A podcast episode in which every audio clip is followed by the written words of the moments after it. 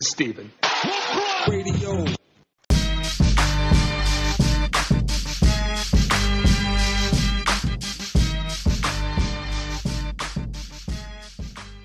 Sean Highkin, welcome back to the podcast. How are you doing, man?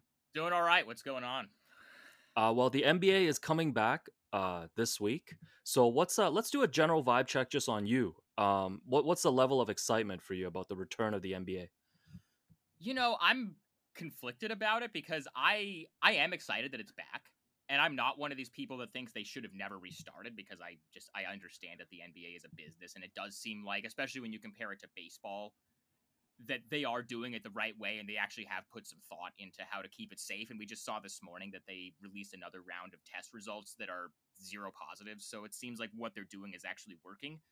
But at this point, for myself and just for my own purposes, I just want them to get through this next three months without the bubble falling apart and then see what's going on with COVID at that point and see what next season might look like and whether I'll be able to start going back to arenas again. I, am much more concerned about that. Like, it honestly has not been that hard for me to not have NBA games to write about the last four months. I've it has not been that hard. Like, if you're creative enough, it's not that hard to find other angles to take and other things to write about.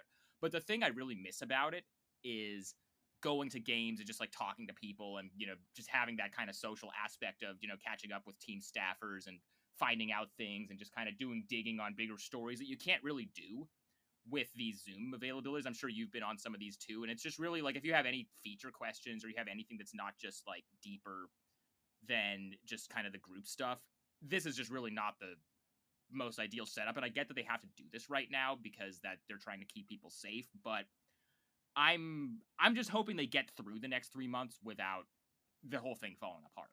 That's kind of where I'm at. Yeah. Yeah, I'm going to say there's zero chance. If they're planning on starting next season in December, I cannot see any way they can do it, especially like you mentioned with baseball. Like they're going to have to do it in some kind of bubble, but I feel like they're going to have to shorten the season because there's no way they can run an 82 game regular season in a bubble. Well, here's the thing. I think they should shorten next season if they're going to start it in December because you have to eventually get back onto the normal schedule of starting in October and ending in June. But I just don't see they're not going to try to do a shorter season because they're already losing so much money from not having gate receipts. They're going to get as many games of TV revenue as they can. So they're going to try to do an 82 game season no matter what, just for fine from a financial standpoint. I would be stunned if the season actually starts in December because here's what I have read. Everything I've read would suggest that there is a good chance that there's going to be a vaccine by December or January. Everything I've read makes it seem like. Did you get that off? Uh, did you get that off Michael Porter Jr.'s IG story though? no, I did not.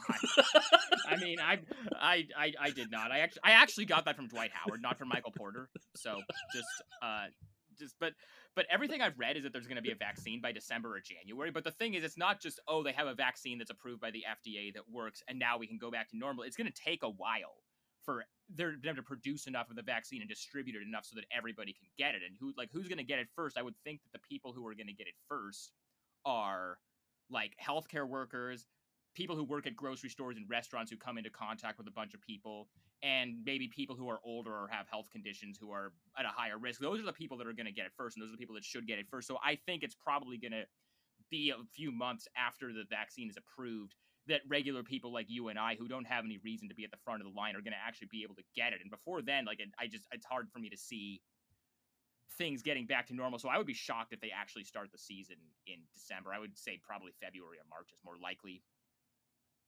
Yeah, if they time it with the vaccine, then I think that makes sense. Because um, the other way they could do it is obviously just start the season uh, in empty arenas, and then maybe by the playoffs up. They can have like the arenas at half capacity. But I think a lot of it is going to depend on how like the MLB plays out. Um, and we can talk about that. And also the NFL. I think the NFL has just been like pretending up until like this week when they canceled preseason that like uh, there's no pandemic. Like they're still letting fans in, right? Well, that's on brand for the NFL. The NFL always just kind of acts like the rules don't apply to them. But with baseball, I'm I I was for the whole time I said I would be shocked if the baseball season is actually able to play out because even if they're playing in empty ballparks with no fans, teams still have to travel from one city to another and they have to stay in hotels that aren't like the NBA where the NBA players are the only people at the hotel and so they're not coming into contact with outsiders. I just don't see how that's going to be possible for them to finish the season and I think that the season would have been shut down already if it was any team besides the Marlins that had the outbreak. Because when it's the Marlins and it's a team that nobody cares about and is not like good or anything, or, or not like a team with a lot of fans, you can just say, okay, we're just going to reschedule their games and we're going to like have those teams that they're supposed to play play other teams, just play out the rest of the schedule, and it's fine. We can just like get them out of there and just move on. If this was the Yankees or the Red Sox or the Dodgers that had a huge outbreak, the whole season would have been shut down already. Yeah, for sure. So we're recording this on like Wednesday afternoon. I honestly legit think I would not be shocked if like the baseball season was like canceled next week. Like I feel like they're like one more outbreak away from it just being done. Well, they're trying to hold out because remember what happened the week that everything got canceled in March. A lot of the other leagues were just trying to hold out as long as possible before canceling because you know the NBA suspended their season after the Rudy Gobert positive test. But remember earlier that day, uh, the NCAA announced they're going to play the whole tournament without fans. And then the next day, after it became clear, like, okay, we just are not going to be able to do anything, that's when they finally decided they're going to susp- cancel the tournament. Like, these guys are going to hold on as long as possible because they have to make this money. And so I think baseball is going to do the same thing. If they can muddle through the next few weeks and hope that there's not another outbreak of any teams besides the Marlins that you know maybe they'll be able to still do the season and still be able to make most of their money back and it won't be a total loss but now like i just don't see any way that there's not going to be an outbreak among a, a, a, second team yeah they should just start every game in the ninth inning with a runner on third. And just finish the season in like three that's, weeks. Oh my god i mean that's all right you just, just play just play double headers every day. That's probably how you because remember they that's what they were talking about doing at the beginning when in, in, like April when they were first talking about how to restart the season, they were talking about maybe we'll just play seven inning games and have a doubleheader every day and just play every team play two games every day, and that's just how we're gonna have to do it. Like at this point, that might be their best bet to just try to get the whole thing over in a month instead of three months. But I just don't. I don't, I don't know. Like the, the, the this is the thing. Like it makes you just as much as like I understand where people are coming from when they talk about how maybe there's some questions about the ethics of the NBA using a whole bunch of testing resources when they're in the middle of the state that has it the worst. But you when you compare it to baseball and the NFL, you have to give a lot of credit to not only the NBA, but like the WNBA seems like their situation is good. The NHL seems like they have their situation pretty locked down. Both of the soccer leagues, the MLS and the NWSL, the NWSL just finished their tournament. Like they're done. And they had one team pull out entirely from the tournament before they left because like a bunch of players on the team tested positive and that team just didn't go. But once they actually the mm. rest of the teams got to the bubble, they didn't have any issues. And then the same thing with the MLS, they had a bunch of players on the Dallas team test positive right when they got there, but since then they are still going and they had zero positive tests. So doing this bubble thing actually works. And I just don't see how anybody is going to be able to do sports without a vaccine if they're not in a bubble. That's the whole thing. Yeah, no. Well, you and uh, Eric Gunderson were talking about on your podcast, Bulls yeah. versus Blazers. Uh, first of many plugs um, about uh, this question too of like, I feel like it shouldn't be up to us to you know uh, have to like police or feel bad about the ethics of even just like watching sports, right? Because I feel well, like a lot of people are really conflicted about this. Well, if somebody really wants to go all the way with it and say, I think it's immoral that the NBA is restarting so I'm just not going to watch it or engage with it at all. I respect that. Like if that's if you really want to go all the way with it, I I can't get mad at that. I think that's very principled. But if you're one of these people who has spent the last 2 months overreacting to every single individual positive test or every single quote from somebody that makes it seem like the NBA has their own financial interest in mind, and then you're just tweeting about the games once it starts. I'm just like, okay, I, I see, I see what you you were just kind of doing it for the cloud. Yeah, it's been the it's been the year of performative. Oh uh, God. Just gestures. Um, did you see? Did you see the NHL teams last night? They like stood next to each other before the anthem. I mean, that's that, that's the same. That's the NFL playbook where because remember, remember Jerry Jones, the owner of the oh, Cowboys, oh, yeah. uh, like when went back like three years ago when the Kaepernick stuff was first starting. Uh, Jerry Jones comes out and locks arms with his players, and it's like, okay, you still support Trump and you still do like all this like I just, I, it's so like all of this stuff. It's like I I just I hate the like I think it's cool that they painted Black Lives Matter on the court. eh, But I'm just like what like what are you doing with like all like all this all this extra stuff like like I still like you know that like Tillman Fertitta is still a Trump supporter. Like all these a lot of these owners, not every single owner is a Trump supporter, but I would say probably at least three quarters of them are just because I assume that anybody who's that rich is a Trump supporter. But like and so it's like all these people putting out a statement that says, or even me, like personally, as a Yankees fan, I saw this whole thing about Trump throwing out the first pitch. Now, to be fair, it seems like he just kind of made that up and they didn't actually invite him. But I know what the Steinbrenner's politics are. I uh, would not be surprised if they would have been okay with the idea of Trump throwing out the first pitch and just pulled out because they saw how much backlash it got. But whenever I see a team where I know that the owner is a Trump supporter saying all this Black Lives Matter stuff and saying, hey, we're here to listen, but then you turn around and you still support Trump, it's like, yeah, were you just doing it for the PR hit? Like, that's why I almost kind of respect James Dolan for not actually trying to do a performative statement because everybody knows that he's like friends with Trump and he basically is the Trump of NBA owners. So like he's not coming out here pretending to, you know, to be like, "Oh yeah, I see you, I hear you, I listen to you," but then I actually still support Trump. Like So we're giving James Dolan one point for for at least keeping it real.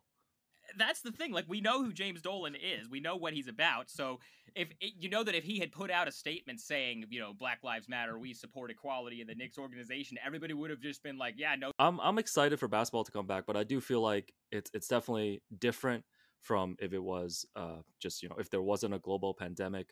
Uh, it's just funny to me like we're gonna go through this uh three months of basketball and hopefully uh the bubble continues to hold.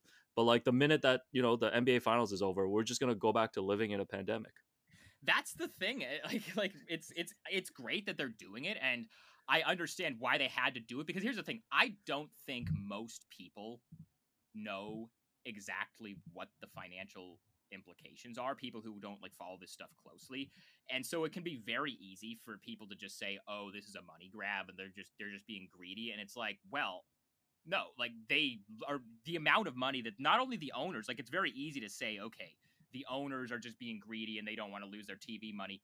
If the season gets canceled they default on their tv contracts. That means the next tv contract is going to be smaller which means less money for the players also that's why you kind of saw everybody like that that's why uh at the beginning of the whole process when Kyrie Irving and Dwight Howard were the ones that are leading the charge to hey maybe we shouldn't play because of the social justice thing and it's going to distract from it the two guys that were leading that were Kyrie Irving and Dwight Howard, both of whom have gotten several max contracts in the NBA and have made hundreds of millions of dollars.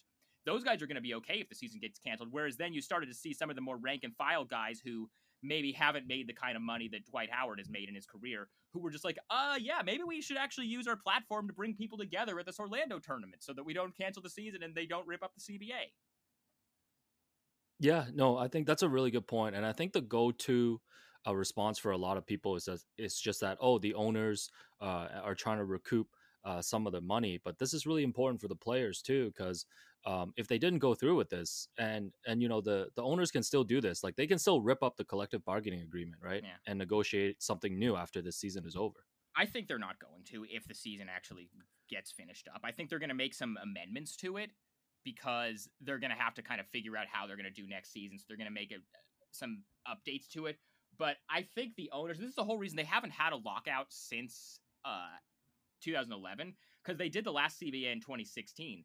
And at that point, Adam was like, look, guys, we're all making so much money. Let's just, you know, we know it would be a bad PR move to do another lockout and try and you know, lose this momentum. Things might change now because everybody has lost so much money with the pandemic, but I think Adam cares enough about what other people think.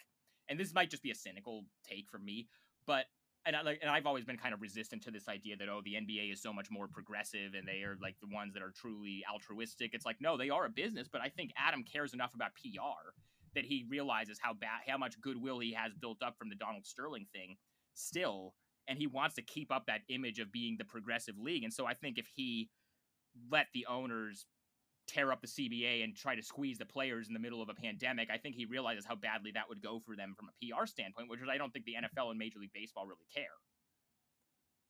Yeah, no, I think that's a really good point. Uh, so we got to talk about Michael Porter Jr. Yeah. Um, so let's break this down. Give me the Michael Porter Jr. breakdown. so I saw the video. that he posted on Snapchat where he was saying that the COVID is mind control and that vac- he's never had a vaccine in his life. I will just say that since the summer before he was drafted at the combine that year, there were rumors going around that were being talked about by a lot of people that Michael Porter Jr. was a Trump supporter. That was just a rumor that's been going around. Now I don't I know that I know for a fact that a couple of different reporters have tried to sniff around on it and haven't been able to get anything actually confirmed, but that's just something that I've heard for a long time. And so I was 0% surprised when I saw that video last night from him. Yeah, and he arrived to the bubble late too, right? Like I don't he think was- he's publicly confirmed that he tested positive for COVID. He didn't confirm that he tested positive, but he was one of the guys. I think it was like him and Torrey Craig and somebody else. Who there was some Instagram video that came around about a week before the, all the teams left for the bubble, where three or four Nuggets players were at a party that was very much not socially distanced or anybody wearing masks. And then a bunch of those guys didn't end up coming to the bubble on time. So, you know, you can kind of do the math about why that is. But so, I mean, it's already like that's kind of a, a possibility. But also, like, the best player on his team and his coach both had COVID. So like I I don't know I don't know how you're a guy who is in the NBA and has seen your teammates and your coach have it. And also Karl-Anthony Towns' mom died from it. Like I, the idea that anybody who's in the NBA sees what's going on and sees what's happened with the league. Like Rudy Gobert still has not had his sense of smell come back, or so he said. I don't know how you look at that and say, oh, uh, you know, this is totally a hoax. This is fake. Yeah, and you know, it seems like yesterday was when everybody was sharing that Dr. Uh, Stella Immanuel video. Um, this is you like know, Trump's Terrence Davis. right? Yeah, Trump's new doctor who says that like um, people are getting COVID because they're sleeping with the devil is I think what I got out of this. I didn't really read that deep into it. I saw that uh, quote bullshit. and I'm just like, okay, that does sound like who Trump would use to replace Dr. Fauci as his medical expert. like that that's Yeah. on brand. Like I was not surprised when I saw that. Um, but like, yeah, like Terrence Davis on the Raptors shared that video on his Instagram story. Um, I assume someone on the team or maybe someone online just told him because he took it down uh, soon after. Uh, Chris Boucher shared uh, some kind of conspiracy theory link uh, about how uh, McDonald's burgers are, are being made from human meat. Um, like, here's the thing. Here's the that's thing. like so some, we, that's like some is that is that that's like some QAnon stuff probably, right? Or like Pizzagate. Yeah, I think so. And like here's the thing. So we I feel like a lot of us like we call out uh just people in society for this type of behavior. But like when it comes to athletes, I feel like we don't go as hard on them. Like I know Michael Porter Jr. is getting called out right now. Um but like I feel like sometimes we just let some of this shit slide. Um do you think we're too easy on on these players especially now cuz they're using their platforms to spread these really dangerous messages? I think it's a combination of a few different things, and this is a this is a theory that I've had when it comes to less serious stuff like NBA player movement. I have long, and this is kind of I think you know this this might be kind of long winded and kind of convoluted, but just kind of go with me here. I have thought for a while that people were so badly wrong about the decision in 2010 because remember when LeBron first an- announced he was going to Miami? There were so many people and I'm not even talking about just like you know Skip Bayless or whatever like actual respected media people like who are not hot take artists who were writing these columns about how LeBron is a coward and he took the easy way out and he's stacking the deck and all of this stuff. And that has proven to be so wrong in retrospect that I think now you're seeing what's going on with Giannis being a free agent a year from now, and everybody. It seems like people are like actively trying to push him to a bigger market to show that they're pro player empowerment. I kind of feel like this people soft pedaling on Dwight Howard and Michael Porter being anti-vaxxers and spreading this cons- conspiracy stuff. And also with Lou Williams going to Magic City when you probably shouldn't be going to a strip club in the middle of a pandemic. Like I feel like people are now because because people were so wrong about the decision people are now so afraid to criticize players for anything and i think it's especially true that you know when as, you know as a white guy you know as and i think a lot of the nba media is still pretty white i think a lot of people now given the current social climate are hesitant to criticize any black player for doing anything because it might come off as tone deaf but we kind of have to take a step back at some point and be like no it actually is harmful that Dwight Howard is coming out and saying he doesn't think vaccines are real, or Michael Porter Jr. is coming out and saying that he thinks COVID is is a form of mind control. Like it actually that that actually is you know something that needs to not you know from these guys who have huge platforms and have a lot of people that follow them it actually is harmful for them to spread this stuff. And i think people need to be more you know willing to call it out. It's kind of the same thing as you know with Stephen Jackson with the you know agreeing with the DeSean Jackson stuff about how like Jews control the whole the banks or, or whatever. Like I understand that Stephen Jackson has done a lot of great work on the Black Lives Matter cause since the George Floyd murder, and that was a friend of his, and he's done great work on that. But also, him spreading this, it's like two things can be true. Like, these guys are using their platforms for stuff that is important, but also like spreading this, you know, anti Semitic stuff in his case, or, you know, conspiracy theories and anti vaxxer stuff in the case of Dwight and MPJ. Like, that stuff is dangerous, and that stuff does need to be called out. And that's not just, oh, this person is just sharing their opinion and they have a different opinion. It's like, no, opinions are allowed to be wrong, and these opinions are objectively wrong. Yeah, well, I would hope that no one is like tuning into like Dwight Howard's IG lives to like the to like get knowledge about the coronavirus. That's the like you're thing, I- tuning in for like you're tuning in for like a pool party and maybe like a fart joke, right? Like I hope. and like the and the, uh and like exclusive footage from uh the the DJ party at the Bubble that only Dwight Howard went to that is DJ'd by uh DJ D-Sol, the CEO of Goldman Sachs. Like is that a is that a Tillman Fertitta owned DJ or what's going on? Well, man? did you see that story that uh that the Chainsmokers did a concert at the uh at the Hamptons the other day that is now being investigated for not being socially distanced? Did you see the part of that story where Goldman Sachs CEO David Solomon, under his DJ name DJ D-Sol, was the opening act for the Chainsmokers? Did you see that part of the story? Because that's real. No, because I tweeted about it and you replied to me with that. So I had no idea that was the Goldman Sachs guy masquerade. So this is like his alter ego. He's a DJ. It's the DJ. It's the J. It's the JD in the straight shot of finance executives. Yo, that is amazing. How did he even get linked up with the Chainsmokers to be like the opening set? well, if you're an EDM DJ, like, aren't they kind of like I? You might be more up on like that scene than I am, because that's not like the kind of music I listen to. But like, it, aren't the Chainsmokers like the? I only I only really know that one song of theirs, but like they like aren't they like the big name in that in that in that world at this point? So if you're the CEO of the biggest bank and you're trying to moonlight as a DJ, that's who you want to link up with. And like he has the money and connections as a CEO of Goldman Sachs that he would actually be able to make that happen. Yeah, not that you would break uh, any of the social distance rules, because I know, um, you know, based on uh, seeing some of the clips, I know Terry Stotts has been giving you a hard time in Zoom for, for Yes. not going to get a haircut yet. Yeah. Uh, but if if you were to break the rules uh, to go to a concert, who would you break the rules for? Who who would it have to be to like do a surprise show in Portland for you to be like, all right, I'm going? Can it be dead people? Yeah, you can do that. Yeah. Because I never got to see Bowie, and that was my biggest regret. So if David Bowie resurrected and was having a show tomorrow, that is the one person you would risk it all for. I would think about it. Yeah. Have you had a lot? have you had a lot of shows get canceled during COVID? Like, I, I don't know if you kind of had any that you were planning on going to. The night that the Rudy Gobert positive test happened and the NBA shut down, I was seeing Tool at the Rose Garden. I was at the show, and I already already felt kind of weird about going because I kind of knew what was going on. But it's like I had been at a Blazers game the night before, and I had a game the next day that I was planning on going to. And so I went to see Tool because I already had the tickets.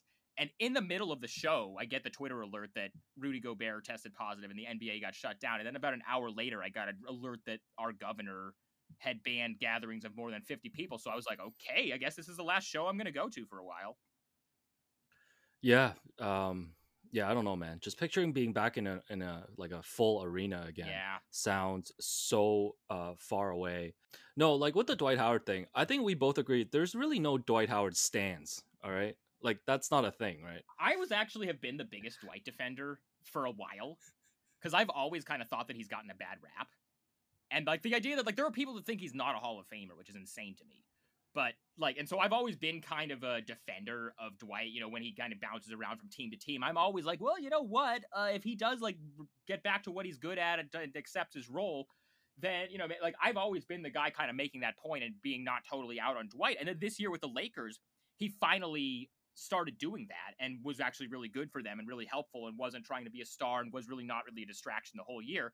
And then he just like undoes all of this goodwill with uh, like these IG lives where he's talking about how he doesn't want to wear a mask and how vaccines aren't real. And I'm just like, I, I, I've spent like five years defending you when nobody else would, and this is how you pay me back. Come on. Remember when uh, Lee Jenkins, uh, shout out Lee Jenkins, wrote that like redemption story about Dwight Howard? Oh, people do that he every signed year. with Atlanta. people do people somebody does that every year like every year like shams or somebody is doing like the dwight howard like this is the year that dwight finally is accepting the criticism and humbling himself and realizing that he has not conducted himself the right way over the past eight to eight years.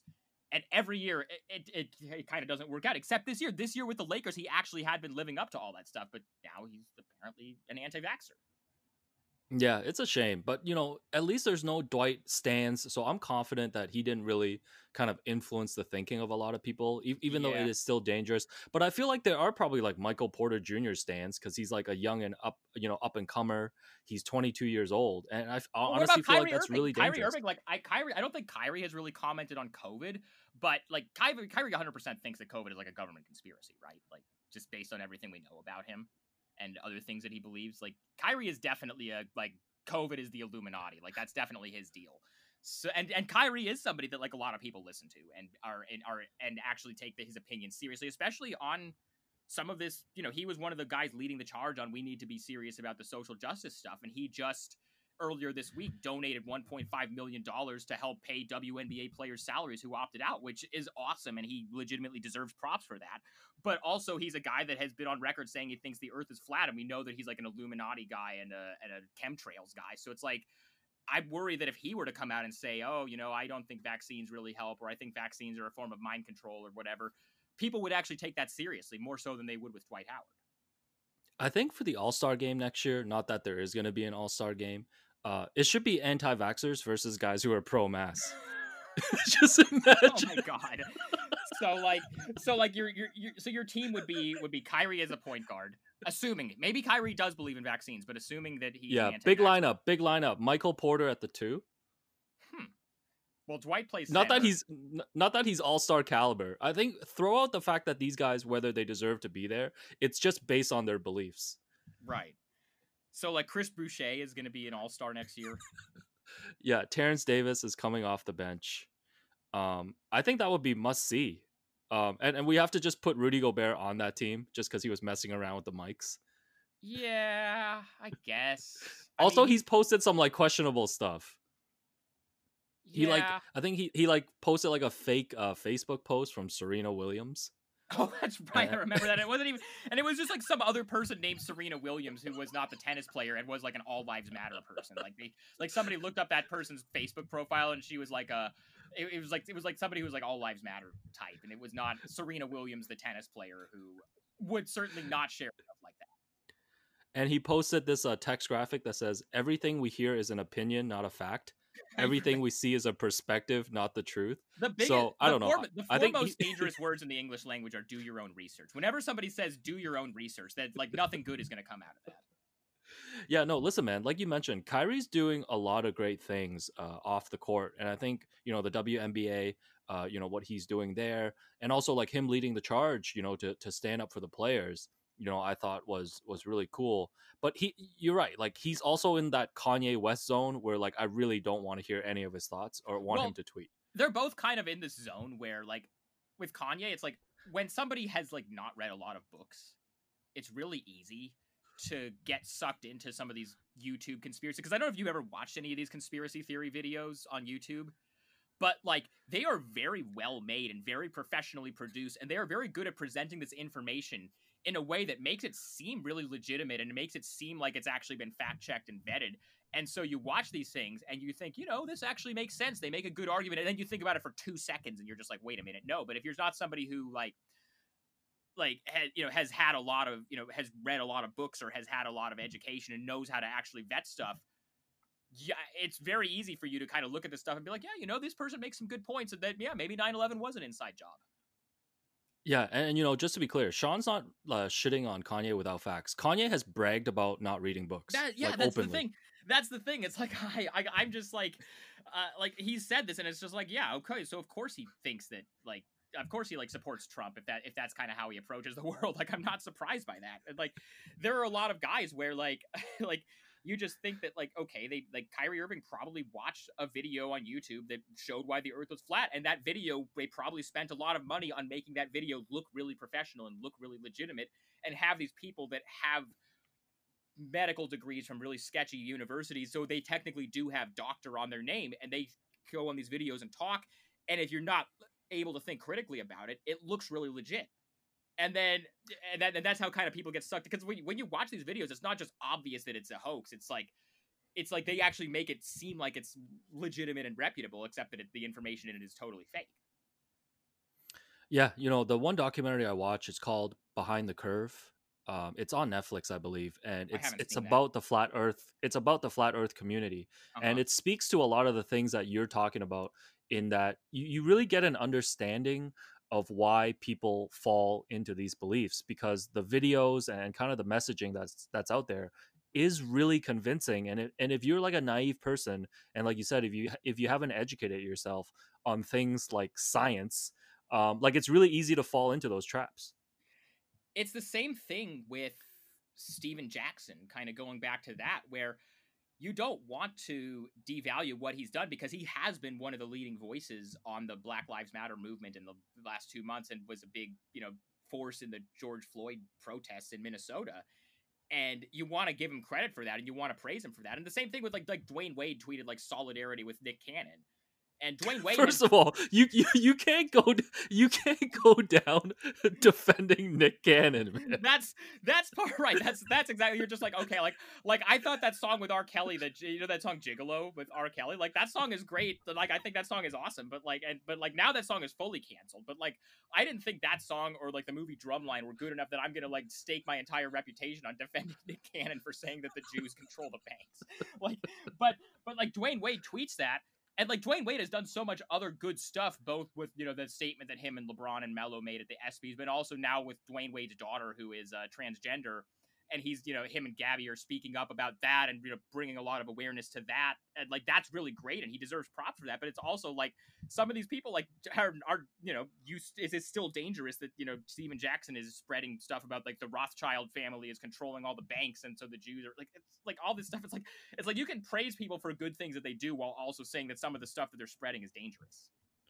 Yeah, and I think the toughest part too, like when you talk about Stephen Jackson and Dwyane Wade, is that then you have like politicians or, or people who are really disingenuous, Right, uh, like Josh Hawley, being the, the, able. the senator that sent the email about China. Like, like Josh Hawley does not actually care that the NBA is in business with China. Josh Hawley sees that the most majority black league is maybe being a little bit hypocritical on this stuff, and so he sends that email out because that's what his base wants. Like, and that's why I was mad that like NBA players and like like respected NBA media weren't actually calling out Stephen Jackson at the time because if people who actually are in this for the right reasons and actually do care about you know people not spreading this stuff uh you know aren't the ones calling it out then you kind of see the domain to people like clay travis who are only going to call it out because it's an excuse to say that a black athlete was doing something stupid or doing it in totally bad faith Yeah, I think with media and players too, everybody just always looks around to see who's going to speak up first. right Um, there's a lot of people that I think are hesitant, and, and the thing too is like it, all this stuff just delegitimizes like what Stephen Jackson has done, like what Dwyane Wade has done, and it gives people an excuse um, to really throw them under the bus, uh, which I think really sucks because, like you said, um, you know what the the stuff that they did, you know, is terrible, like the Stephen Jackson stuff with DeSean Jackson. But it also at the same time, it's not like it takes away from what Stephen Jackson has done with the Black Lives Matter movement, right? right and i think and i think to, to his credit desean i mean stephen jackson seems like he's just totally doubled down on it and like with charles when charles barkley called him out and other people he's just like yeah fuck you guys i'm not changing my opinion whereas like it does seem like steven ja- or desean jackson and I don't know much about DeSean Jackson or like what he's about because I don't follow the NFL, but like it does seem like he actually has realized that what he said was messed up and that he has actually trying seemed like he's trying to take the effort to actually mm-hmm. educate himself. I think the best example of this of like the best case scenario for how this could go is Tim Hardaway. Like do you remember that whole thing where he said some really really really just absurdly homophobic stuff in like 2007 where he was like it was like when some ex player came out and he said like, and, and somebody asked, like Le Batard asked him on his radio show, like, would you be okay with a gay teammate? And he said, no, I hate gay people. I think it's unnatural and I think it's disgusting. Like he said all like just the most indefensible homophobic stuff. And then of course he got killed for it. And since then, he actually has done the work to become a huge gay rights advocate and has like become very active in those causes and actually has like become different and actually changed and educated himself and become better because of it. And that's kind of what you would hope that somebody like Stephen Jackson or DeSean Jackson, who are so good on these other issues that are also important and the work they do on those issues is important. That's what you hope would happen. That they realize that they were totally wrong on this other issue and they say, okay, I recognize that I was wrong and I'm going to do some reading and actually talk to some people and try to be better about this in the future. But it seems like Stephen Jackson isn't really going that way. Yeah, I think that's the minimum you can do. You know, when you come out and you know you you you have a very bad you know wrong opinion and you're spreading the wrong message, is at least use it as an opportunity uh, to educate yourself. Uh, in other breaking NBA news, uh, did you see LeBron uh, has announced that there will be no Zero Dark 23 this year, that he's going to be on social media during the playoffs? Well, see, that shocks me because LeBron, I definitely believe that he was not on social media and not reading anything and not knowing what people were talking about in other years. Like, I definitely buy that that was going on in other cases and it was definitely not just a hashtag that he's, he's tweeting for clout. So, I mean, this is huge. I mean, it's hilarious because if you weren't on Twitter, how did you know that everybody apparently called you the Wash King? that's the that's the biggest like the, the Wash King thing. Like, does did anybody besides like Skip Bayless actually say that LeBron was washed?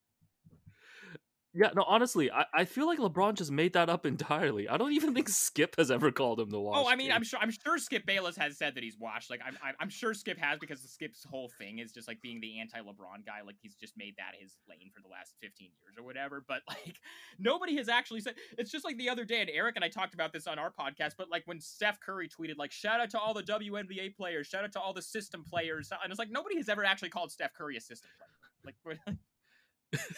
yeah, no, that was just from Bomani, right? Like he was having a conversation right, on his right. radio no, show. I thought that was right. He was just him and Vinny were talking, and those are both guys who are like Vinny's actually a friend of mine because we used to cover the Bulls, and Bomani is just somebody I have a lot of respect for. It's like I don't think those guys were saying that Steph Curry was bad and they were just kind of having a discussion about what his role is on the Warriors and how that compares to how other guys were used. I don't necessarily agree with what they were saying, but I don't think it's a totally un, uh, invalid discussion to have. But of course, that just gets run with as, oh, these guys are saying Steph Curry is terrible, and now Steph Curry is going to say, oh, well, people are saying I'm a system player. It's like no, nobody thinks you're a system player, dude. Like it's it's fine. No, th- I listened to that whole radio show, and that was completely uh, misconstrued. I- Yeah. I think Bomani was making a much bigger point, but people just pulled his system player quote and, and ran with it. And did you see like Andre Iguodala like replied to Bomani? This is the whole thing too. Now is like all the players are just clapping back at everything now. which is good in some cases, but also just like like I think it's like whenever Ken, whenever Kevin Durant goes at Perk for one of his terrible takes, I'm just like, yeah, go KD, like yeah, like clap back at him. But like, but just like, did you see that Bradley Beal was calling out Zach Lowe for leaving him off of his All NBA ballot yesterday? No, I didn't see that. See, that's what I think. Listen, I don't have a issue with players kind of uh, clapping back because you know they're being put in the spotlight all the time, and you know people are just you know I, I feel like guys like Kendrick Perkins uh, are just putting out a lot of hot takes and, and should be called out for it. But I feel like we have to draw the line somewhere uh, because I feel like a lot of the call outs are just like unwarranted. Well, it's just a lot. A lot of it was just like I don't. Know. Like, like the whole thing was like, I'm, I, I'm, I'm not going to be out here saying like, oh, I think these guys shouldn't be giving their opinions. These athletes should just, you know, stay in there. Like, I, I- that's not how I am. But I'm also just like, every single thing does not have to be a Twitter beef.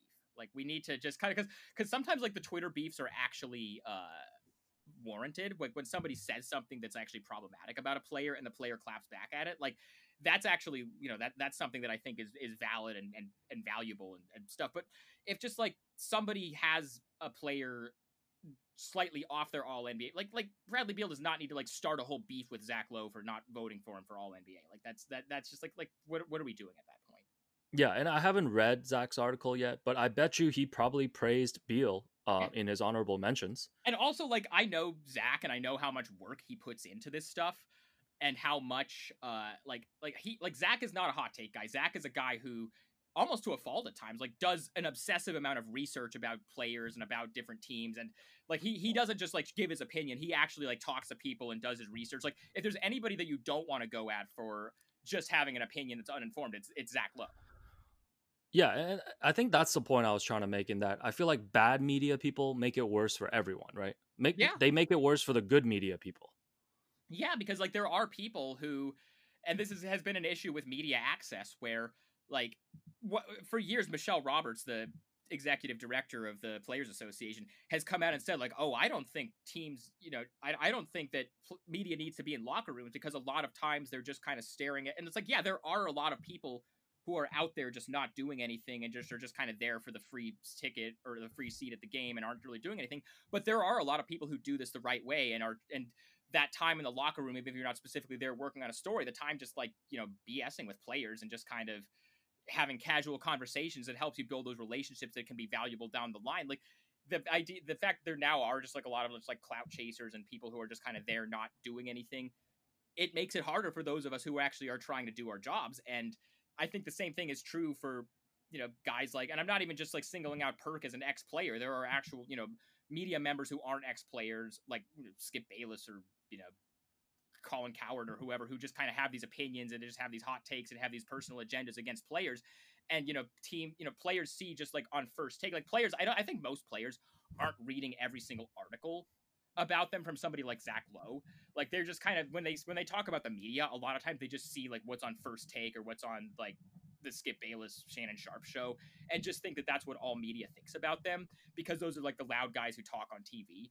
But like for you know most people, most reporters, I think at least most reporters with access actually are trying to do their jobs the right way, and it does kind of get devalued because of just like the really loud hot take artists.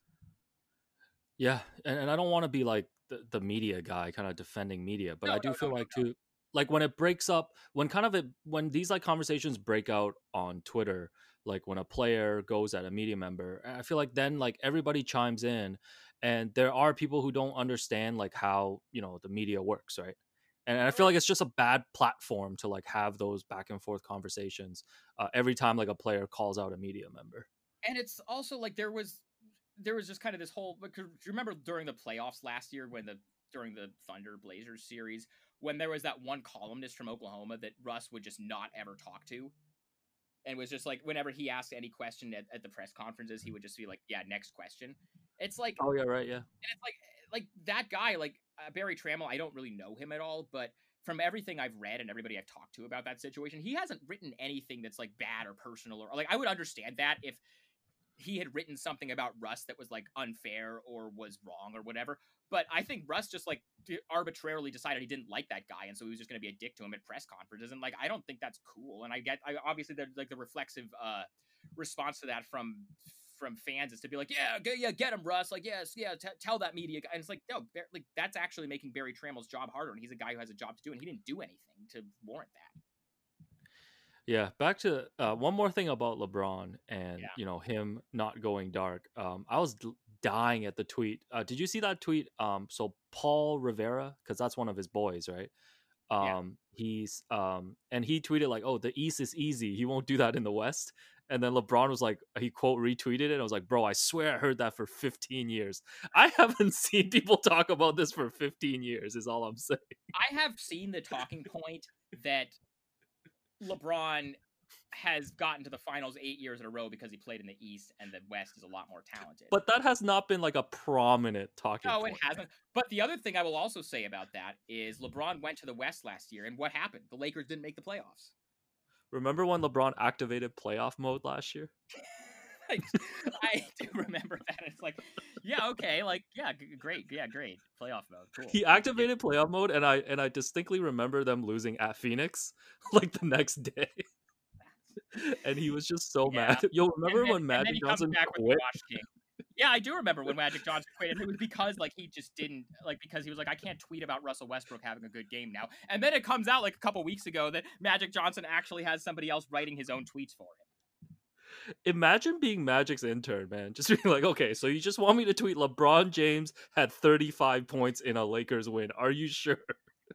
I was surprised you didn't apply for that job. That's like your dream. You've been on the Magic Twitter account beat for longer than anybody. Like I have to give you, you were like, you were like, you were like early on that one. You're like the, you're like the like, uh, like the pioneer of that. Like I'm surprised they didn't call you for that. This is like Magic to me is like you with Soulja Boy. I want to say. Which, by the way, yesterday was Soulja Boy's 30th birthday, so shout out. Yeah, shout out Soulja Boy. I saw so many great tweets about uh, Soulja Boy. People really wanted to talk about just his uh, musical influence on his birthday yesterday. Have you seen his documentary? No, is this a is this a must watch? I I don't know if it's still on Netflix. It used to be on Netflix. It's called Soulja Boy the movie, and it's just a documentary about his rise. And it's like there are some absolutely ridiculous scenes in it. Like they have an entire five minute part of this documentary that's just devoted to his diamond studded chain that looks like a Lamborghini that's a remote controlled thing. Like that's a that's like a five minute part of this movie. And then there's a scene where he's like sitting on his computer in a Carson Palmer uh, Cincinnati Bengals jersey. That's And- amazing. And the documentary person, like the filmmaker, asks him, "Hey, so when did you get into computers?" And Soulja Boy looks at the camera and he goes, "I'm not into computers. I'm into money."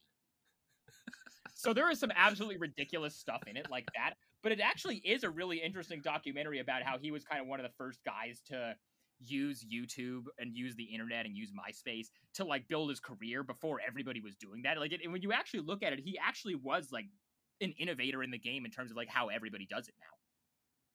Remember his whole interview on the Breakfast Club last year that everybody was like making fun of because he had like that like if you watch that whole interview, all the stuff he was saying about how he was the first rapper on social media and how he was actually is really influential, like none of the stuff he was actually saying on that interview, even though like it was ridiculous and there were a lot of memes made out of it, like all that stuff was true. Like he wasn't lying. Oh, that's the one where he accused everyone of stealing his whole fucking flow, right? Yes. yeah, that's where he, where he like had the Gucci headband and like he went off on Tyga for saying he had the biggest cum. Like that stuff is ridiculous and it's really easy to make memes out of that stuff and like that stuff is all funny, but all the stuff he was actually saying in that interview is like, yeah, you know, Soulja Boy probably doesn't get enough respect for his influence on the game. Yeah, I'm of the mind that any like rap beef uh, or rap like uh, degenerate behavior is great as long as it doesn't result in violence. Right. Like I don't know if you've been following this like Tory Lanez and Meg the Yeah, Stallion thing because that one is bad.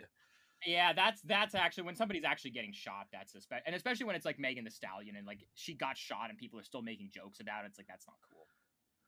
So I'm actually on Twitter right now, and the Nuggets uh, were asked about Michael Porter Jr.'s comments. Uh, so n- I don't think so. Uh, Tim Connolly uh, said uh, he's a general manager. He, he said he spoke with Michael Porter about his comments about COVID nineteen, um, and Mike Malone had a statement. Uh, he said, "quote He understands the situation, but we as an organization are not going to put a muzzle on anybody."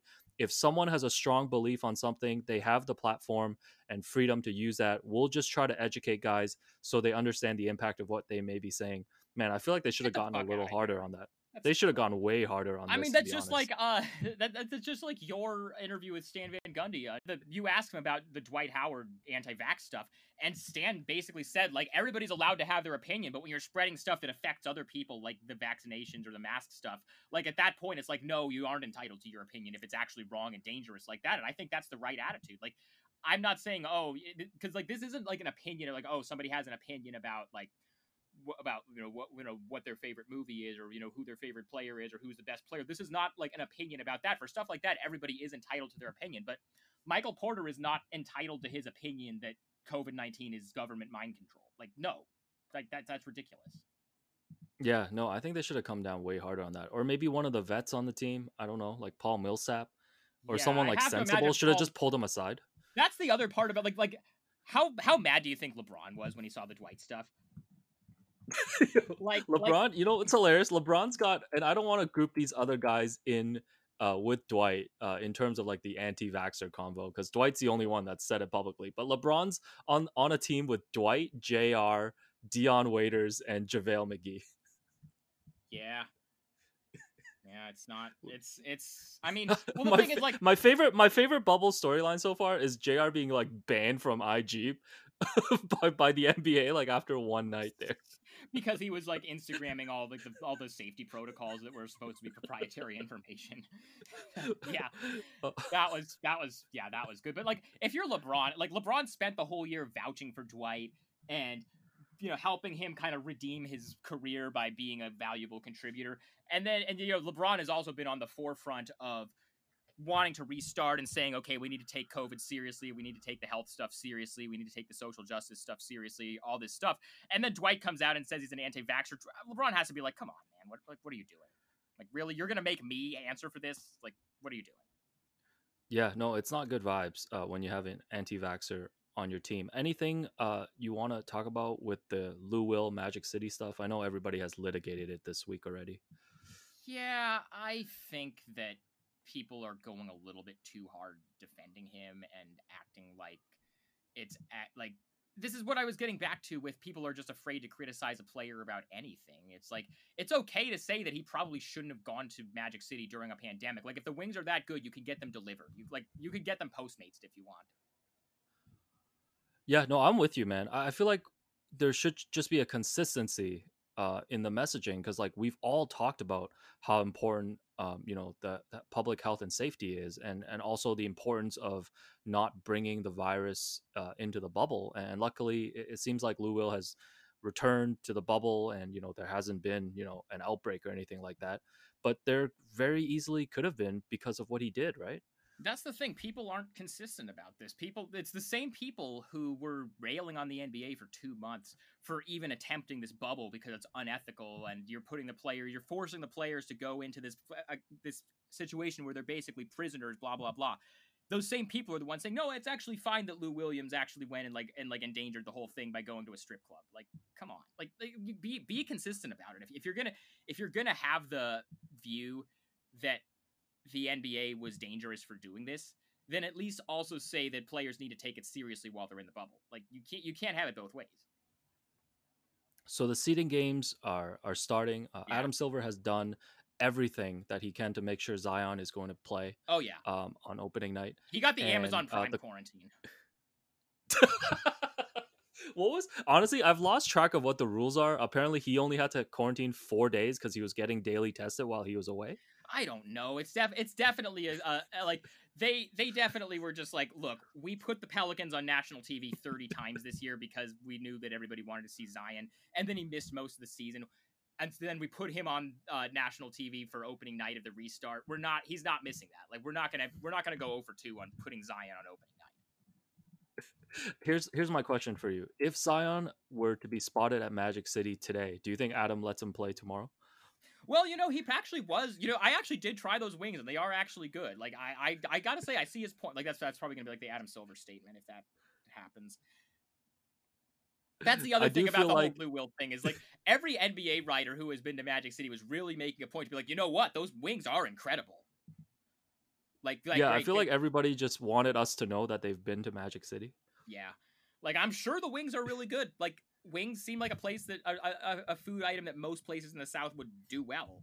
Like I I could see that I, I would I don't doubt that the wings are really good, but it's like okay, you really don't have to. Like to me, it's like I understand that there's some moralizing about the strip club stuff, and I I'm not in favor of that. I think that you know we need to destigmatize that line of work because it is a legitimate line of work and you know women who are working in those environments are not treated well and i think there needs to be more attention on that and so i think it is easy for people to just kind of get the jokes off that uh you know oh of course lou will went to a strip club and that's why people are freaking out about it if he had gone to get wings from a wing stop i would feel the same way like i haven't gone to a restaurant since the pandemic started and i'm not going to until there's a vaccine and i don't have uh, a billion dollar industry hinging on whether I can keep myself safe. Like it's just it's common sense. Like get the wings delivered if it's really that important to you to get the wings. Yeah. Uh, are there um, specific teams that you're most looking forward to watching uh, for these next two weeks? Oklahoma City is one that I really think. If you're asking me which teams I think can surprise some people outside of like the Milwaukee Lakers, Clippers, Toronto, like all the teams that you would expect, I think Oklahoma City has a chance to actually like make the conference finals. That's a take that I'm workshopping right now. I actually Well, uh, it's it's it's it's better than trying to hop on the Houston Rockets bandwagon because they're they're just like so annoying. I was on that early because I had I kind of had the idea that James Harden usually burns out in the playoff because he plays so many minutes in the regular season, and this time he's going to be fully rested. But they just have had so many guys be in and out, and had so many guys not get there right away, and it's just like I'm I'm kind of off that. I think Oklahoma City is really good. I think Chris Paul is really good. I think that uh, that team is well coached. I think that and I was actually on this the whole year when they traded away Paul George and Russell Westbrook. I was just like, you know what? Paul George, Gallinari, Steven Adams, like that's a good there's like a bunch of good NBA players on the team. And also like getting Andre Roberson back is huge. Yeah, honestly, now that I think about it, like, did the Rockets really need to trade Chris Paul for Russell Westbrook? Well, those two didn't get along as the thing. Like I think James Harden was wanted him. So like I, I I understand why they had to do it for personal reasons, but also like to be fair, Russ has been really good for them this year. Like I realize that it's it's it's kind of easy to make jokes about like oh those two can't share the ball, but since they did the PJ the the Clint Capela trade and like moved PJ Tucker to center, Russ has been incredible. Yeah, but my thing is just you know uh, in the playoffs, I'd probably take Chris Paul, and Oh, I would he's too. still playing. He's still playing at an All NBA level. Um, yeah, I'm with you on the Thunder. Also, the the other thing about the Rockets, uh, do you think PJ Tucker's uh, sneaker collection in the bubble is worth more than Tillman Fertitta? What did how many shoes did he bring? You're up you're more up on this than I am. He brought 90 pairs, and I don't have the average price, but I want to say he probably each of those pairs are probably like two thousand dollars market price. Yeah, I mean, I'll take, I'll defer to you on shoe stuff because you're a lot more active. In the so 90 but- so 90 pairs 90 pairs times 2000 so $180000 market value do you think do you think tillman fertitta has that liquidity right now I think he will by the end of the bubble because all the players are going to be ordering food from the six Tillman Fertitta restaurants. which is honestly the most unethical thing ever man oh, a hundred percent. But it's like there, there's so much of this kind of stuff that that, that like like there's a Blaze Pizza in the Staples Center that like LeBron is a part investor in Blaze Pizza. Like, lebron just going to get some extra cash after every game But right, I mean, there's been like like talk about like that being cap circumvention that the Lakers put one of his companies in the Staples Center. But like, but like, yeah, no, it it is totally just Adam throwing Tillman Fertitta a bone. Be like, hey, look, I know that you're hit extra hard by this because all of your money is in casinos and restaurants that had to close during the pandemic. Like, they should throw Micky Arison a bone too because he's a cruise ship guy and there are cruise ship. Uh, oh yeah he owns carnival cruise ships That's his. That's where he made his money. Like, like Dan Gilbert's doing great because like Dan, like the subprime mortgage industry is doing great right now because people need money. Like, like NBA, NBA owners and their backstories are, are honestly hilarious. Um, what else are we gonna talk about? Oh, we gotta talk about the clutch point graphics. Oh my Uh, God. you have you have been on this wave, so this is your platform right here. It's just the best. They're the best social media account. Like every single one of their graphics is amazing. Like, like they're just like I res- like I just respect their art so much. They had a Michael Porter one where uh, you posted this. Uh, Uh-huh. He's like uh, he's like in the background. In the background is just everyone wearing masks. Like it's just a busy street. Uh-huh. he's just standing there. Well, Are you gonna do a feature story on this? Because you should. I, I I will think about it at some point. The best ones, uh, like they they they are great on the business on like the big news story ones. Like I remember when when they first when all the st- the positive tests first started to happen, they had one that where it was like Donovan Mitchell with a bunch of like virus particles floating in the background. The hat and the can and the caption was, "Oh no, Donovan Mitchell has tested positive for the coronavirus." Like those are good, but the best ones are where they just take the most random old stuff and uh just and and and then and then just like make these totally literal graphics about it. like there's this one I have it I have a bunch of these screenshotted on my phone. Do you remember this whole do you remember that story like from a few years ago where Charlie Villanueva tweeted that somebody broke into his house, stole his toilet? I actually don't remember this at So all. this is like a thing from like three years ago that was just randomly Charlie Villanueva tweeted that. But uh, there's this graphic that they have that where the caption is the toilet thief, and it's a picture of Charlie Villanueva in a Mavericks jersey, and there's somebody in like uh like with their head covered up, holding a toilet in the background of his house. Like that's just the graphic. so they have been doing so oh so they go back and do throwbacks because you sent me one with Sun Yue right yeah, I did. And there's one that's like, there's also one that's like a throwback to when uh the the Sixers traded Kyle Korver for a copier machine on draft night, and there and it's like a picture of Kyle Korver in a Sixers jersey with a photocopy machine. Uh, and that's the graphic. And then there's there's there's one where like uh, I'm trying to find like there's one where it's like a quote from a story about Markelle Fultz where he says like he was so depressed that he uh when, when he was dealing with his shoulder stuff in Philly that he didn't even want to get up and or he just wanted to like just sit there and watch TV and it's a picture it's a graphic of uh Markelle Fultz laughing sitting on a couch with popcorn and holding a remote and then inset is a TV screen of like LeBron versus Giannis in the in the playoffs. so you appreciate the the details Oh, they yeah, they- this they just go so literal. It's like it's like it's like honestly, and, and uh, the other thing I like that they do is they will do these like profiles where it's like a uh like a uh like a 10 slide Instagram like we were you know how you can like select multiple photos to go on the same post. It's like a 10 slide thing where it's like meet Ronnie 2K. This is like his story.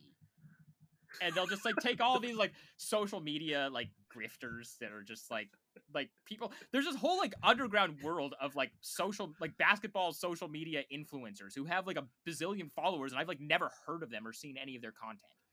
They're all like basketball trainers on the side or, Or something. there's like there's this one where like there's this dude. Do you know that dude Max is nice? That does like the impressions of players. Like that dude. Like I have never heard of that dude, and he has a million followers on Instagram. Yeah, no, he turned that one thing into just like, you know, he blew it up. I have had like zero respect for that guy since uh I saw the uh t- this one tweet that he had that was uh like d- during the it was during the last dance they had the episode where uh it was where like like the, whatever episode it was that they talked about the final series against Phoenix. So it was like the Charles Barkley episode. The the prime Charles Barkley was a problem steam face emoji episode. Max is nice had a tweet where he was like man I didn't even realize Charles Barkley was nice like dad and I'm just like, first of all, you're a basketball influencer guy, like who like has made a lot of money off of ba- basketball content, and you didn't know that Charles Barkley was good until now. Like, like it's not like he was like some obscure guy. Like I get that he's been the guy on TNT with the ridiculous takes for 20 years, but like you really didn't know that Charles Barkley used to be really really good basketball player. But then also. He's a white guy, and he like tweeted, "I didn't realize he was nice like dad." It's like, come on, man! Like, what, what are you doing? Honestly, if I had that big of a platform and I've been like monetizing off basketball, I wouldn't even admit that if I didn't know that Charles Barkley was like an MVP player. Right, that's the thing. Like you didn't you didn't like you you're that big of a basketball influencer and you didn't know that like one of the 30 greatest players of all time used to be really good before he was on TV. Like like I just like th- there's it's just so easy for these grifters to just like get into the game and like and like but like ClutchPoints did a whole meet Max is nice. Like this is a 10 slide story about his crazy backstory becoming an NBA impersonator uh guy with a million followers on Instagram. So like I respect that they like bring attention to like these people because I would have never heard of them otherwise. So we're pro ClutchPoints. Oh, absolutely. I think they're like the I think they're like the spiritual successor to FreeDarko. They're like the it's like the most pure basketball art like avant-garde content that's out there right now. Yeah, I was a little skeptical when they started doing the virus particle photoshops. See, that's Um, but- but, like, though, like but over time I'm like they're actually not like they're not malicious. Like they're not they're trying to poke fun at it. Like they're really just trying to provide a graphic that really reflects the story. Well, you know what it is? It's like it's like a parody of like because back back in the day, my, my first job in this industry was for For the Win, which was like the USA Today like BuzzFeed competitor thing where it's like just all this like social news stuff. And they were huge on like, man, we have to have these quote graphics that people are going to share on Facebook because that's how we're going to get engagement. Like that was their big thing. And it's like ClutchPoints, you know, 10 years later is taking the same approach, but it's just the most literal and ridiculous stuff. And like the actual Photoshop skills are like I honestly think that like one of the big outlets like Bleacher Report or Slam or like ESPN should hire the clutch points person and just have that be their editorial voice because they're just like the most cutting edge, innovative content creators in the game right now. Yeah, shout outs to uh for the win. Uh shout outs to Sports on Earth. Did they take down our archives? I think our archives are gone because Sports on Earth just redirects to MLB.com. I have most of that stuff saved offline, but man, that was that was the most fun job I've ever had.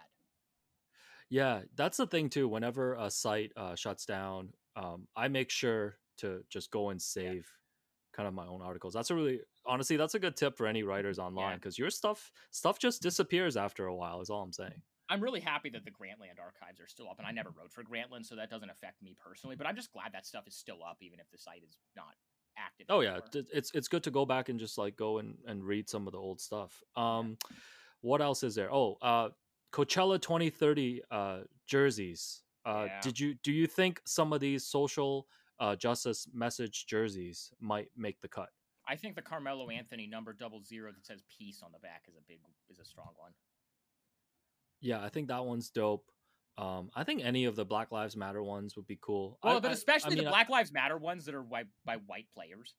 Like that's extra, Right, like- that's extra cool. like a me, like a Matt Thomas or Kyle Korver. Kyle Korver, Alex Caruso is wearing that. Zach Collins is wearing that on the Blazers. Like, I think that's cool. Is Andre Iguodala picking group economics a troll move? I don't know. I like what does that even mean?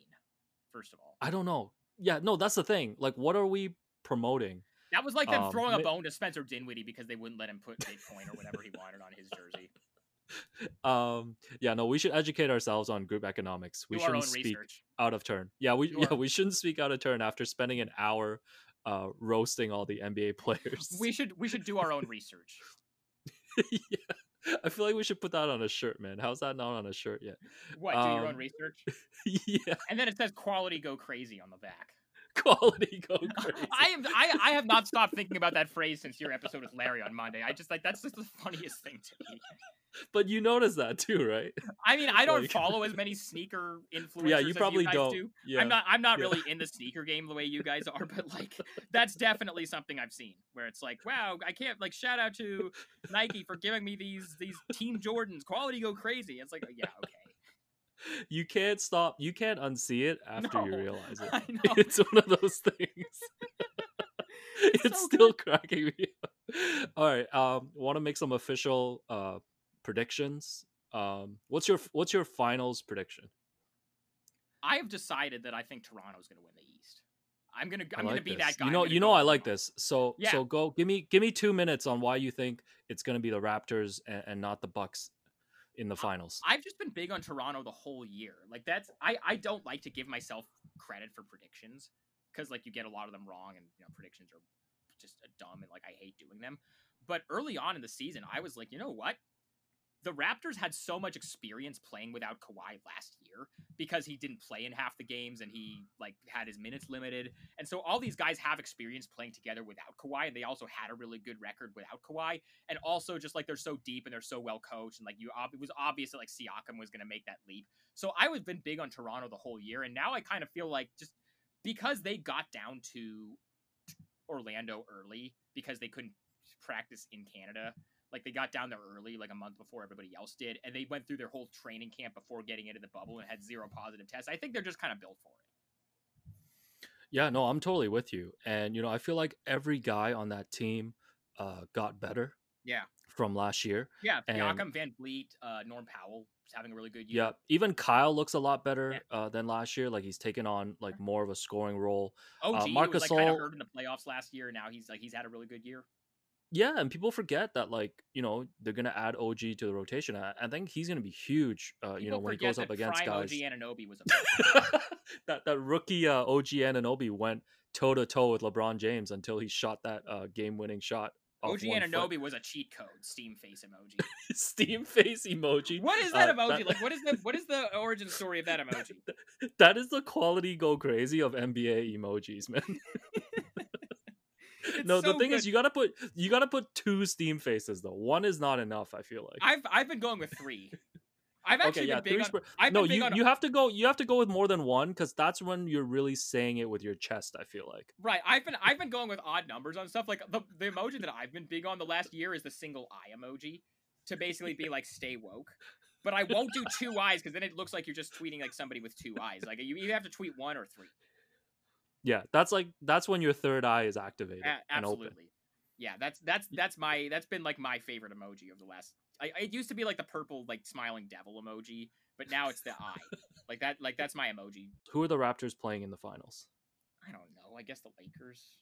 I don't know. I just the the West is so so like all those teams are so bunched together. You could tell me that like six different teams make the finals in the West, and I'd be like, okay, I could see it. Yeah, because you're trying to talk yourself into the Thunder going to the conference It finals. Who are they upsetting? It would not shock me. Like, I mean, I think is I think the Thunder, like, they're they're all, all those teams in the middle are like only separated by a couple of games. So the Thunder could get up to three. I think they have to get out of like right now they're in five. They're like half a game out of four. I think they have to either get to three or fall to six because I think they could beat anybody in a playoff series besides the Lakers. Yeah, no, I'm with you. I'm pretty high on the Thunder too. Who do you think is more likely to get upset before the conference finals, Lakers or Clippers? Oh, not Clippers easily. It just th- there, there's a lot more weird stuff going on with guys leaving the bubble and uh, like and just all like it's and the other thing is like the Clippers haven't had time to build all the chemistry that the Lakers have because the Lakers have just had all their guys the whole year, whereas the Clippers like Kawhi hasn't played in back to backs, and Paul George missed the first month of the season recovering from the shoulder stuff. And then they've had guys in and out the whole year, and now Lou Williams is going to be out the first two games of the season when he's while he's quarantining. Like, I just I don't know. I feel like when it comes down to the playoffs, I tend to lean towards the teams that know who they are and have all their guys and have had all their guys the whole year. That's why I like the Lakers and I like the Thunder because that Thunder have just been consistent the whole year. Yeah, so Raptors, let's say Raptors Lakers uh in the finals and you have the Raptors repeating as champions or what? You know what? Fuck it. I don't care. I'll like, like let's go for it. I don't, I don't. I don't actually like make actual predictions and hold myself to them. So you know what? No, Let's, let's let's let's let's be clear. Predictions are like the dumbest thing. They are because nobody will ever give you credit for the ones you get right, but they'll always point out the ones you got wrong, and then you are always going to point out the ones you got right and not uh, acknowledge the ones you got wrong. Like they're just like I don't do predictions unless I'm asked to do them for money. Like like when Bleacher Report like will do like a you know at the beginning of the season they'll send all of us like hey will you do your predictions for who's to win all the awards and stuff and it's like yeah I'll do them because my outlet that I write for wants me to do them, but I'm not to just be going out here like doing a Twitter thread of like this is what all my predictions are. Like I just the, the world doesn't need my predictions about stuff that's like not.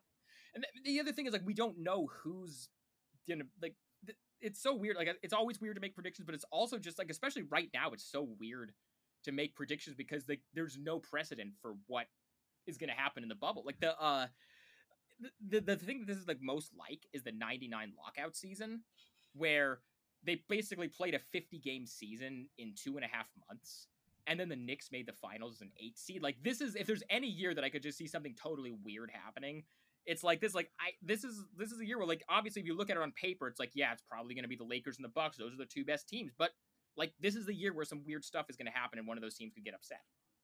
Yeah, honestly, uh, like you know, I think me, like a lot of people, are expecting Lakers Clippers uh, in the conference finals, but it would not surprise me at all if that wasn't the case. No, if like Dallas beats the Clippers in the second in the second round, like I'd be a little bit surprised, but I wouldn't be like, oh my god, there's no way I could have seen this coming because Luka and Porzingis have looked incredible in the scrimmages.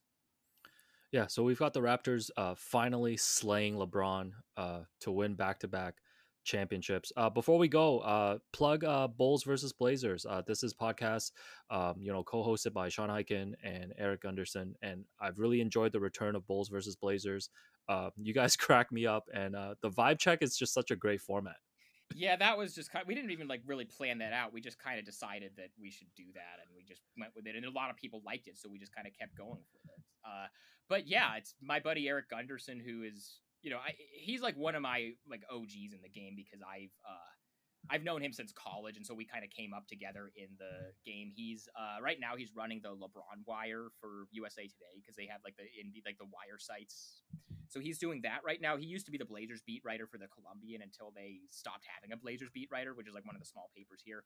But you know he's been in the game for a while, just like me. And you know we've we used to do this podcast during we called it Bulls versus Blazers because that was a video game in the early 90s, but also because at the time he was on the Blazers beat and I was on the Bulls beat. And so it was just a good name for it. And a lot of people liked it. And we kind of stopped doing it at, at, at some point because he got laid off by the Columbian and I like took the athletic job and started doing locked on Bulls. So we just like didn't have time to do it anymore. But we've like now that we have uh you know, how all this time and also like we're in this pandemic and we're just kind of both in a place in our careers where we can do something like that again. We've brought it back and so you just search Bulls versus Blazers on any podcast platform. We also have a Patreon, which is $3 a month, and you get an extra episode per week. So I think that's a pretty good deal. And also, like, while I'm plugging stuff, Eric has started doing a new Blazers newsletter. I don't really like write about the Blazers that much. I'm just it's one of those things where like you aren't a Raptors beat writer, but you just kind of write about them a lot because you live there. That's kind of how I am with the Blazers. I just live here, but I'm not really like covering the Blazers every day per se. But Eric has just started a new newsletter called Blazer Banter, which used to be the name of the Blazers blog on the Columbian, which he just like got the handle back for. So he started that. It's blazerbanter.substack.com. So if you want like Blazers coverage, you should go sign up for that. We're kind of trying to. I'm not involved in it; it's his thing, but I'm just like trying to help him grow it. So check that out too.